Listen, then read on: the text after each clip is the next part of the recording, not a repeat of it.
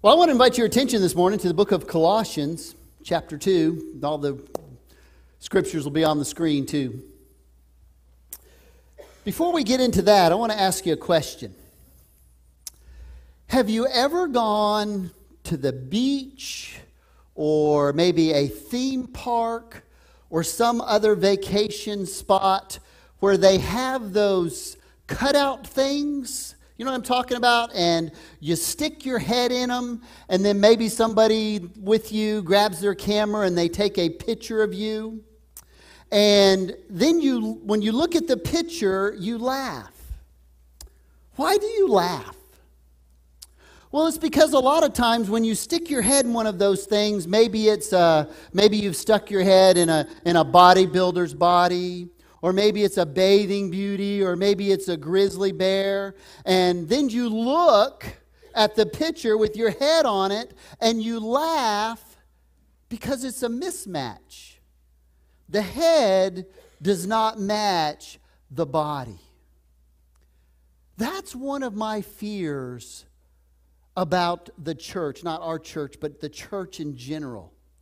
Is that if we don't represent Christ like we should, there is a mismatch. And that's why all of us, our goal should be to become more Christ-like every day so that we can make sure that we're not a mismatch, so that we can make sure that we're representing Christ and representing the church the way that we should. And so that's why our desire and our goal should be to every day be more Christ-like than we were the day before, or the month before, or the year before. We all need to be intentionally growing in our relationship with Jesus Christ. And that's why growth, our spiritual growth, is one of our mission statements here at Burning Bush Baptist Church. The overall statement is connecting people to Jesus and each other. But then one of our statements under that is be transformed. God should be transforming us as we grow in our faith. So we're in the second week of this series. I loved Emily's video and Amanda's the week before. We're in the second week of this series, I Love Our Church. And I hope that's a true statement for you.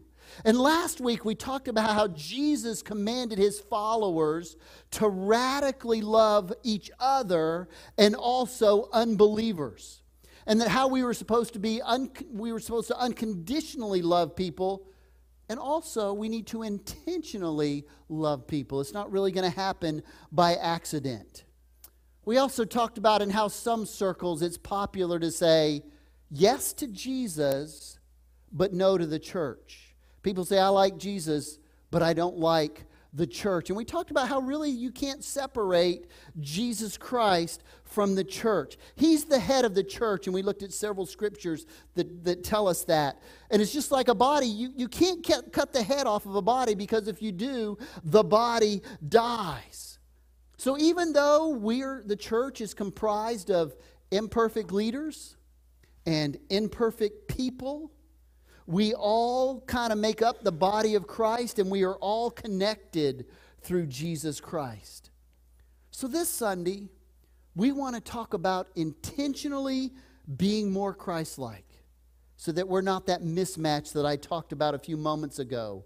And that's something that we all need to do. And I think if I ask the question, how many of you would like to be closer to Christ in 2020 than you were in 2019? Everybody would raise their hand. I can't imagine anybody wouldn't raise their hand. But here's the thing. You have to be intentional about it. You know, everybody wants to lose weight too, and everybody wants to eat healthier and things like that. But if you're not intentional about it, it doesn't matter. We can all have great intentions, but if we're not intentional, nothing's going to happen. So we're going to be diving into Colossians chapter 2 today, and we're going to look at three different things that the Apostle Paul tells us about growing in our faith. And I'm going to start with verse 6, and we're just going to look at a couple verses here. It reads, "So then, just as you receive Christ Jesus as Lord, continue to live your lives in Him, rooted and built up in him, strengthened in the faith as you were taught, and overflowing with thankfulness. Now I want you to notice one of the first phrases here, kind of at the end of verse 6. It's translated, depending on what version you're in, live your lives in him, receiving Christ, walking or living with Christ. And what that means is you pattern your life after Jesus. And this word, here's what it's literally depicting. It depicts a well-worn path that you have established by consistently living for Christ. You pattern, you model your life after. The Apostle Paul says over in the book of 1 Corinthians 11:1, imitate Christ as I imitate Christ. And that's great advice for all of us. So this word literally means that you've created a well-worn path because you've consistently lived for Jesus. I used to live on a mountain in western North Carolina, and there were only a couple other homes on this mountain. And behind us on this mountain, there were all kinds of hiking trails. And most of these trails had been there for centuries. Most people said the Indians used to hike over these mountains on these particular hiking trails. And after, in the early 19th century, they used to mine mica on this particular mountain. So the miners would use these trails. And after the miners used the trails, the mines played out, the moonshiners would use them during the Prohibition days. And you could still see evidences of old stills and stuff laying out there. And today, besides the hikers that tromp all over those trails, the Christmas tree farmers that grow Christmas trees on that mountain, they use those trails. And then, of course, all kinds of hikers go up on the top of this mountain because it just has a great view. And because of the years, the volume of use, in many places on that trail, the trail now is worn so much that it's actually below the grade of where it originally was, like almost like a shallow gully, so to speak, because it's just been worn out. That is what Paul is speaking to regarding our walk with Christ when he says living or receiving Christ. Or I'll put it another way. When people see your life, they should see a path to Jesus Christ. Those trails behind our house, you didn't have to look for them. It was very evident where they were. I mean, you didn't have to go searching. You didn't need any signs. You could easily see where those trails were. When folks are around you, they should catch a glimpse of Jesus Christ. When people begin to spend a lot of time with you, they should see Jesus Christ. When people start finding out your priorities, they should know that Jesus Christ is important to you. And then they think to themselves, I want to follow that person. I want to follow that person down that trail. And so in order for that to happen, we have to grow spiritually. It means individually and collectively as a church, we need to be actively pursuing spiritual growth in our lives. And so Paul's going to begin to list here. He's talked about how we need to have that well-worn path, so to speak, that people see. And then he's going to give us some ways that we grow. And the first one, and it's kind of the foundation here, is he says is to be rooted in Christ. That's the beginning point. You know, you think of a sturdy tree that has deep roots. And what happens when a storm like last night comes along? That tree is able to stand. I was driving down Burning Bush Road last night. We had some damage here at the church up on the roof and the steeple and stuff. Had some water get in. And I noticed this tree. It's actually at a church member's house about a half a mile up the road this way. There's this 40-foot tall tree, and it's laying on some power lines. The only thing that's keeping that tree from falling all the way over is it's leaning up against some power lines. And you look at the base of that tree, and you can tell there are no deep roots. It's just a long, tall, skinny kind of tree, and there are no deep roots. But what Paul's talking about here is that we nourish ourselves in such a way in Jesus Christ that we have deep roots. We're making our roots in him, and we're being nourished by him. And it indicates the verb tense that it's a once-for-all planting of a Christian in Christ. In other words, you're receiving your spiritual nourishment over your lifetime through Christ. And then think about this analogy.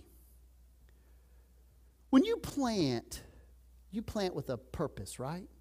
I mean, farmers don't just go out willy-nilly throwing whatever kinds of seed out. If you're a gardener, you're probably planting rows of something. You're not just taking a handful of whatever kind of seeds and tossing them out and hoping for the best. You're planting with a purpose. Well, I think God plants us with a purpose. And our purpose is to produce fruit and grow in the image of Jesus Christ. And when I talk about producing fruit, I'm talking about we're pouring in to other people. What do people see in your life? What do they see in your heart? What kind of fruit do you produce?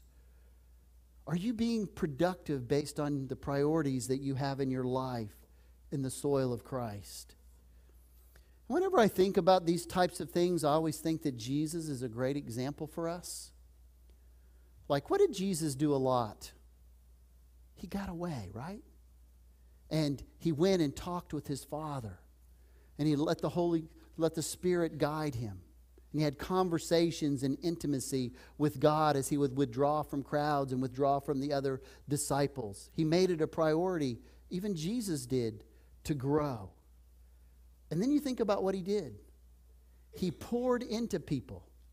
He poured into the 120, we're told. He poured into the 70. We know he poured into the 12 that we refer to as the 12 disciples. And then you may know there were 3 other disciples included in that 12 that he especially poured in even a deeper way. Peter, James, and John. And he would teach them at kind of a deeper level. And he was helping them to grow spiritually.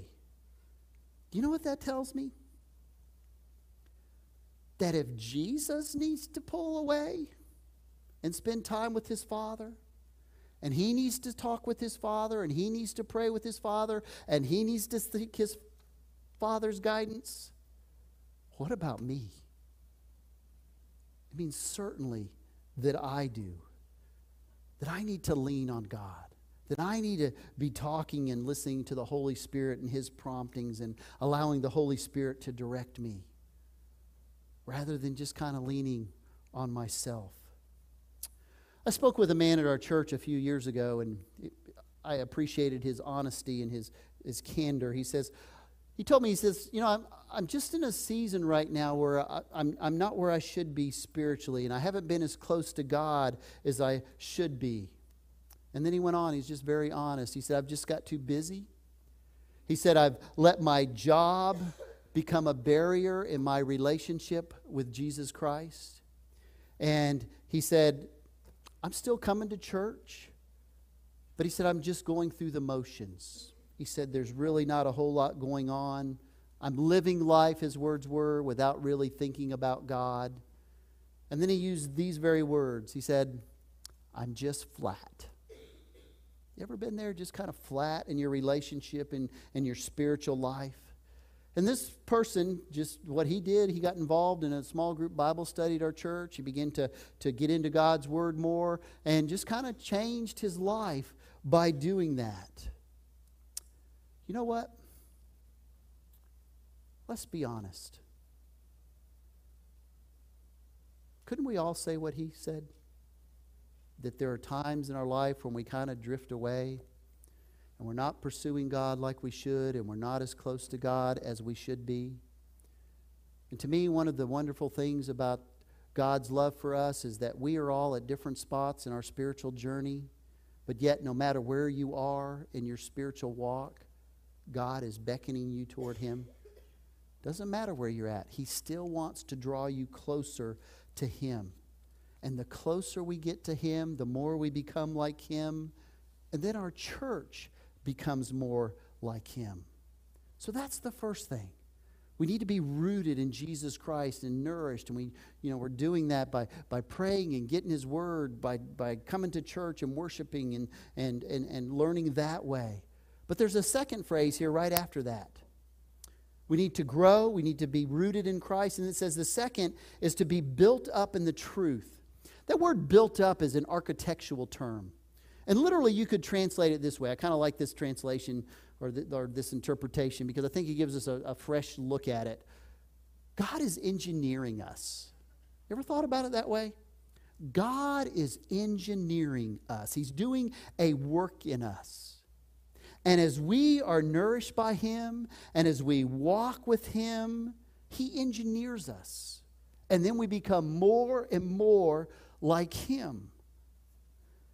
And sometimes we don't like the route that God is engineering us, like we don't like it maybe when He's having to twist something to make it fit and change our life the way He wants it to be. Or maybe to use the construction terms, He's driving a nail in there and it's not comfortable.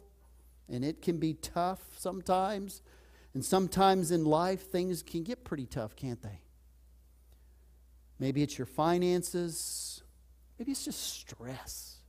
Maybe it's work. Maybe it's parenting.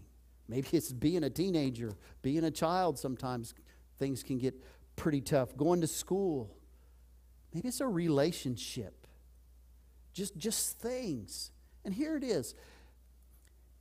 When those things are taking place, God is still engineering me. And if I'm not careful, I don't realize God is engineering me, that God is building me up. And then He does something great, and He comes in and does something fantastic, and I miss it because I didn't even realize that God was working in my life. God is constantly doing things in our life. And I think sometimes we just don't realize that. We don't realize the importance, for instance, of coming to church, how that we worship, that's important, and learning in a setting like this. And we just kind of check the box off, Well, I did the church thing. I don't have to worry about it till next week. I'm done with that for now. But you know what? If you come and you worship and you make that a habit, that's great. But what helps even more is when you're coming to church and you're worshiping and you're learning, and then you're studying God's Word on your own. And then things really start to change. And I think sometimes we just get so caught up when we talk about reading God's Word in time. It's got to be, how long's it got to be? Or, man, I just can't read all those chapters and do the workbook every day. That's just not me. That's fine. It's not about time. It's not about quantity. It's about quality. Just spending some time with Him every day. And I can't tell you what that is for you. Maybe it's just reading a book of Proverbs, one chapter out of the Proverbs every day. There are 31 chapters. So most months, you could just do whatever day of the month that is. So today you would read Proverbs chapter 12. How long would that take you? But if you really learned it, it would make a huge difference in your life. Studying the book, Proverbs is the book of wisdom. I was in Texas in the middle of December visiting my daughter, and we went to a church, and the pastor there, he must have quoted 20 different Proverbs, and they were just kind of off the cuff. He didn't have it printed down, they weren't in his notes. And it was just impressive to listen to him quote those off at different points during his sermon. In fact, it made such an impression on me that I need to do a better job of memorizing Proverbs and some other books like that. So maybe that's it for you. Maybe for you, the F260 plan, this is our third year in the church of doing that. 10 minutes tops. 5 minutes a lot of times. And again, it's quality, not necessarily quantity. Maybe you want to learn more about Jesus. Then, get in Matthew, Mark, Luke, and John. But it's spending time with Jesus. Spending time in prayer, spending time in worship like we are this morning, talking to God. Now, when you come to church, you can't think of it as just a to-do list, right? Like it's a timer. I know in our society, you're like, okay, you got 60 minutes, 65 minutes. You go past that, man, you people are like, you're looking at your watch like this, like giving me hints and stuff like that. It really doesn't need to be like that. Sometimes, and I know you don't get to see the same things that I see, but, sometimes you sit up here and you watch the close of the service. And, there are people that are just making a mad dash out of here. Sometimes, it's just like, this is what I think sometimes. It's like a horse race, the Kentucky Derby. And they're off! and people just can't wait to get out of here. In fact, I thought sometimes that maybe I could video it. I actually thought about doing this last week, but I wasn't sure everybody would appreciate it.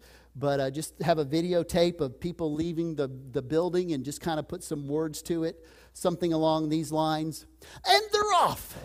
And the busy workaholic is in the early lead. But as they approach the welcome center on the outside, here comes doesn't like traffic jams, followed closely by gotta get to the nursery. And right on their heels, I'm hungry, along with bored out of my mind. But out of nowhere on the outside rail down the stretch, here comes Tiny Bladder. Thought about doing that, but I'm not sure everybody would have appreciated it. Now, trust me, I understand that sometimes you need to leave church in a hurry, and don't get me wrong, I am so glad that you're here to worship and that you make a priority in that, make that worship a priority in your life. And I know some of you, you've got to get to work. Maybe you come to the 9:40 service, and you got to be at work at 11 or 11:30, and you just have to get out of here. I understand that.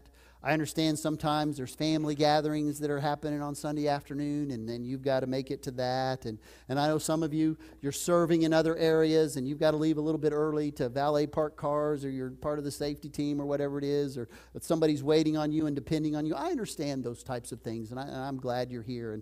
And I especially appreciate those people that, man, they got to work at 11:30, and they make it a priority to come and be at worship anyway. But overall, it would be great if we didn't rush out of here. That those types of things are the exception and not the norm. Because we just miss something if we're just checking something off the list and we're rushing out of here and we're not spending the time to talk to people and pour into other people's lives. And by the same token, you could come early and spend some extra time just greeting people and shaking hands. And, you know, it's pretty easy around here to spot somebody that's here for the first time.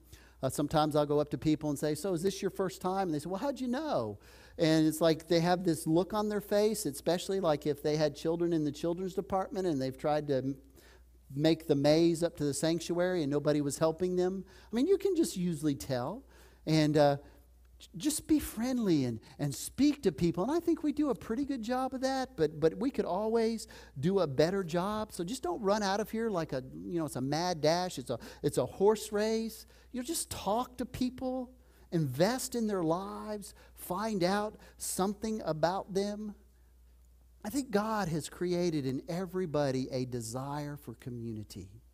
And I think in Christians, he's created a desire for Christian community, a community of believers. And I think sometimes we underestimate the value of community. We underestimate the value of friendship and intimacy and accountability.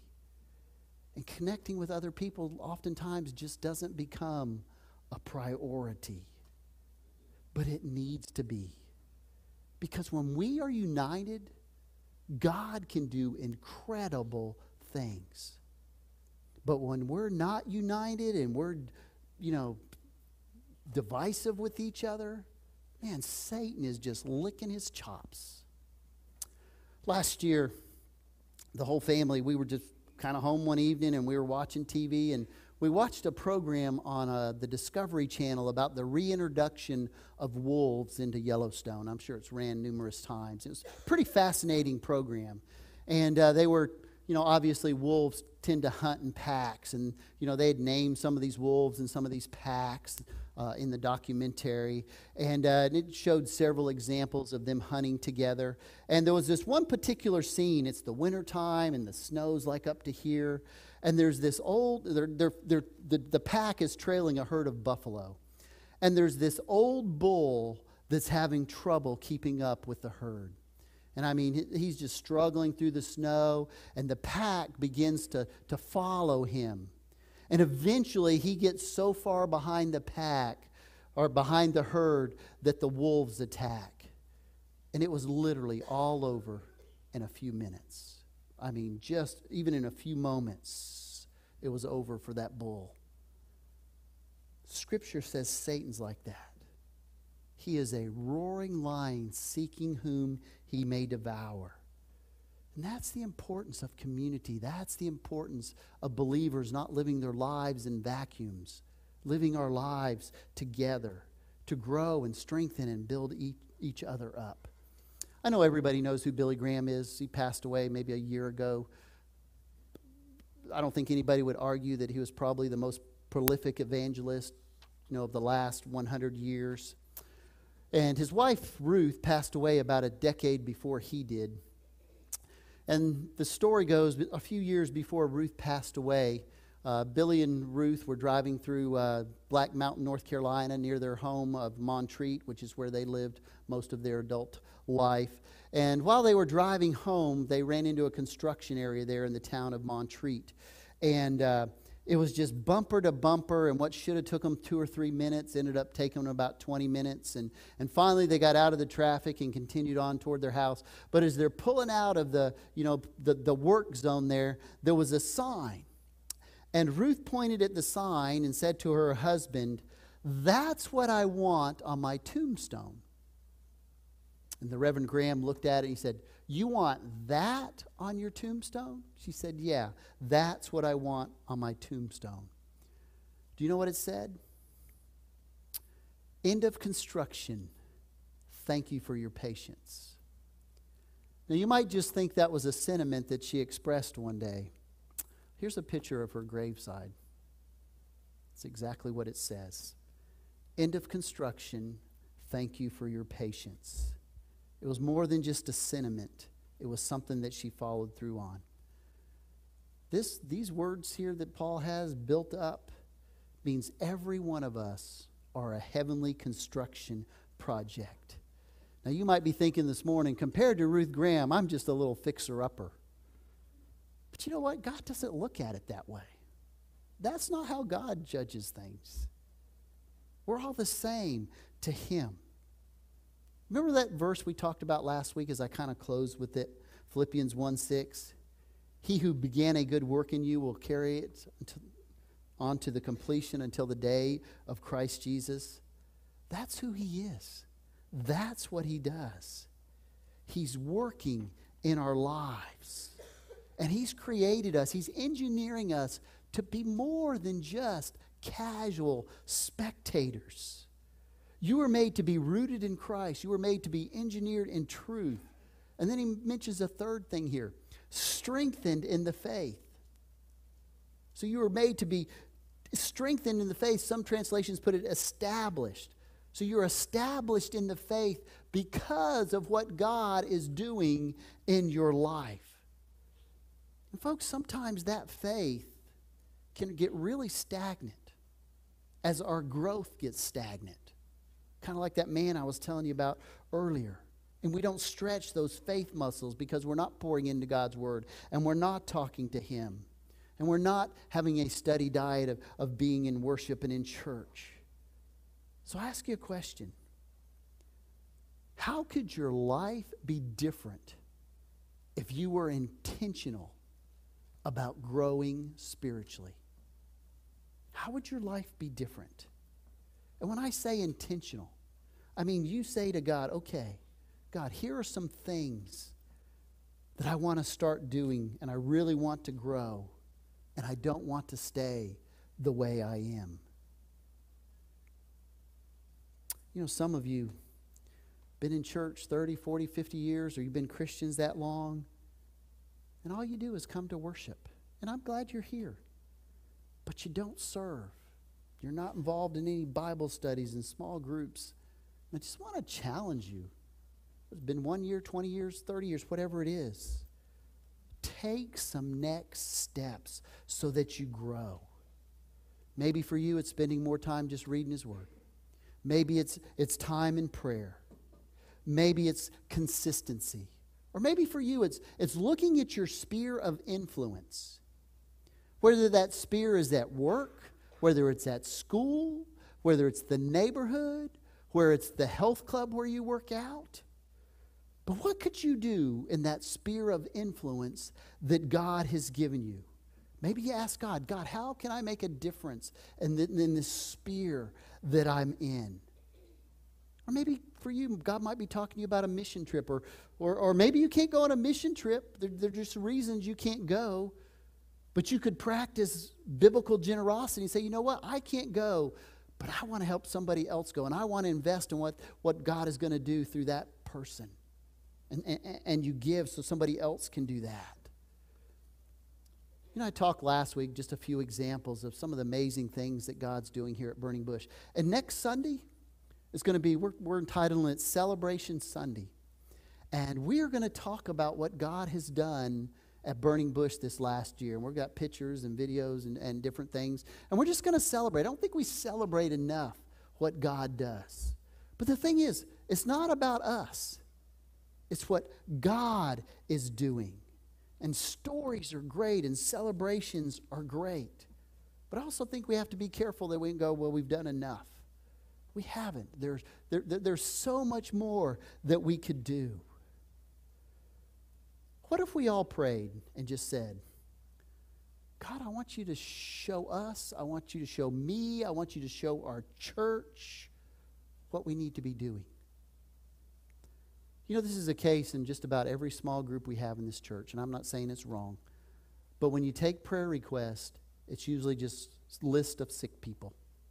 And we should pray for sick people, don't misunderstand me. But what if we started praying, God, what do you want our church to do? God, what do you want me to do at work? God, how can I be a better influence at school? How can I change things and make a difference in my neighborhood?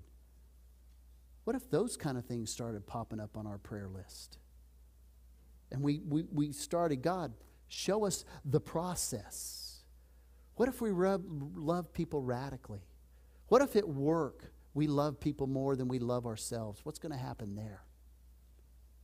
That's what we're talking about here. And you know, we don't need to be a church, and I don't think we are, that constantly looks back and says, oh, well, 2 years ago we did this, and 10 years ago we did this, and we don't need to be Christians and said, you know, 15 years ago I accepted Christ and I was on fire and then I kind of fell apart. We don't need to be that. I love what David Stone says. This is a quote. I love this quote. Death comes when our memories of the past supersede our vision for the future. In that particular comment, he was talking about the church. Death comes when our memories of the past supersede our vision for the future. And Paul says, when you're rooted, when you're built up, when you're strengthened, things happen. I say, God, I know I'm a construction project. I know you're working in my life. Use me for your glory. And Jesus needs to be the hub of everything. Jesus needs to be the center of this church. I do a lot of bicycling, and on New Year's Eve, my bicycle broke. And on a multi-speed bike, the hub in the rear of the bike, it just broke. And so basically what happens, I'm going down the road, and the chain is going, pedals moving furiously, but the wheel's not turning anymore because the hub that runs through the center of the bike had broken.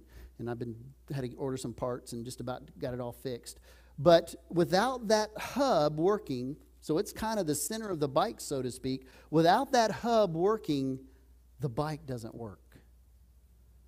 Jesus is the center of this church. He always has been, and my prayer is that he always will be. And everything needs to revolve around Jesus. And if we ever lose sight of that, we're going to get off course in a hurry. And I want to close with something that both of you, everybody's seen before. You probably wonder why there's a chair up here backwards, right? So I have some things up here. I have a dozen red roses, and then I have a rose plant, or two rose plants actually are in that box. Now, if I was to take these, if I was to ask my wife to choose between these, and she's a gardener, and she likes flowers and all those kind of things. Which one do you think she would choose today? I know the answer because when I bought these, she asked me what I was going to do with them. And I said, well, I guess I'll give them away to somebody after the service. And she said, well, I want them. And she said that because we have company coming over. And she said they'll make the house smell better. And she'll put them out, and they'll kind of add some color and make things pop. But let's have a different scenario. What if you were going on a first date? Which of these are you taking to the door? Now, if you're really trying to figure this out, you're probably not dating much, right? I mean, if you're really having to think about this, like you're going to walk up to the door and go, I have some shrubbery for you. Yeah, you're not dating very often. Probably not going to make a very good impression that night either. But here's the thing. This is kind of the question I have for you. Which of these two do you want to portray your life going forward? Because these flowers, as pretty as they are today, they're already dying. 3 or 4 days, they'll be very noticeable that they're dying. And within 2 weeks, they'll be completely dead.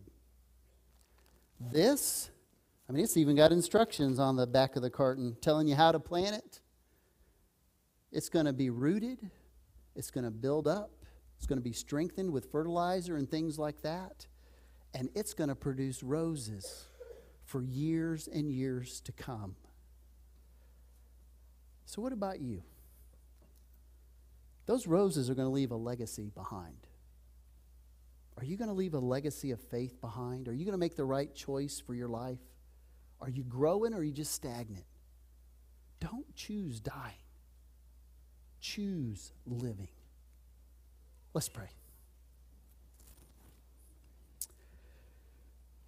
Heavenly Father, we come to you this morning, and Father, I thank you so much for the Bible. I just thank you for how it guides us in life, gives us instruction on how to live and how to grow. And Father, I think we're all challenged. I know I was challenged this week, and I hope everybody else is challenged because of your word. Just the importance of not being so comfortable that we're just stagnant. Father, help us to see the world around us. Help us to be that well-worn path that people look at and see Jesus. Help us to be a church in our community that people love and people know that they're loved when they come here. And Father, help us to be a reflection of Jesus Christ in our community. And I know lots of people here do lots of things, but there's more that we can do. Help us to be mindful of those things. Help us to be mindful of the people that we come in contact with all the time. As somebody once said, we might be the only Jesus that they see. And let's make sure they're seeing Jesus and not something else. Father, move in our hearts today. Challenge us. May we listen to your Holy Spirit. Pray all this in Jesus' name. Amen.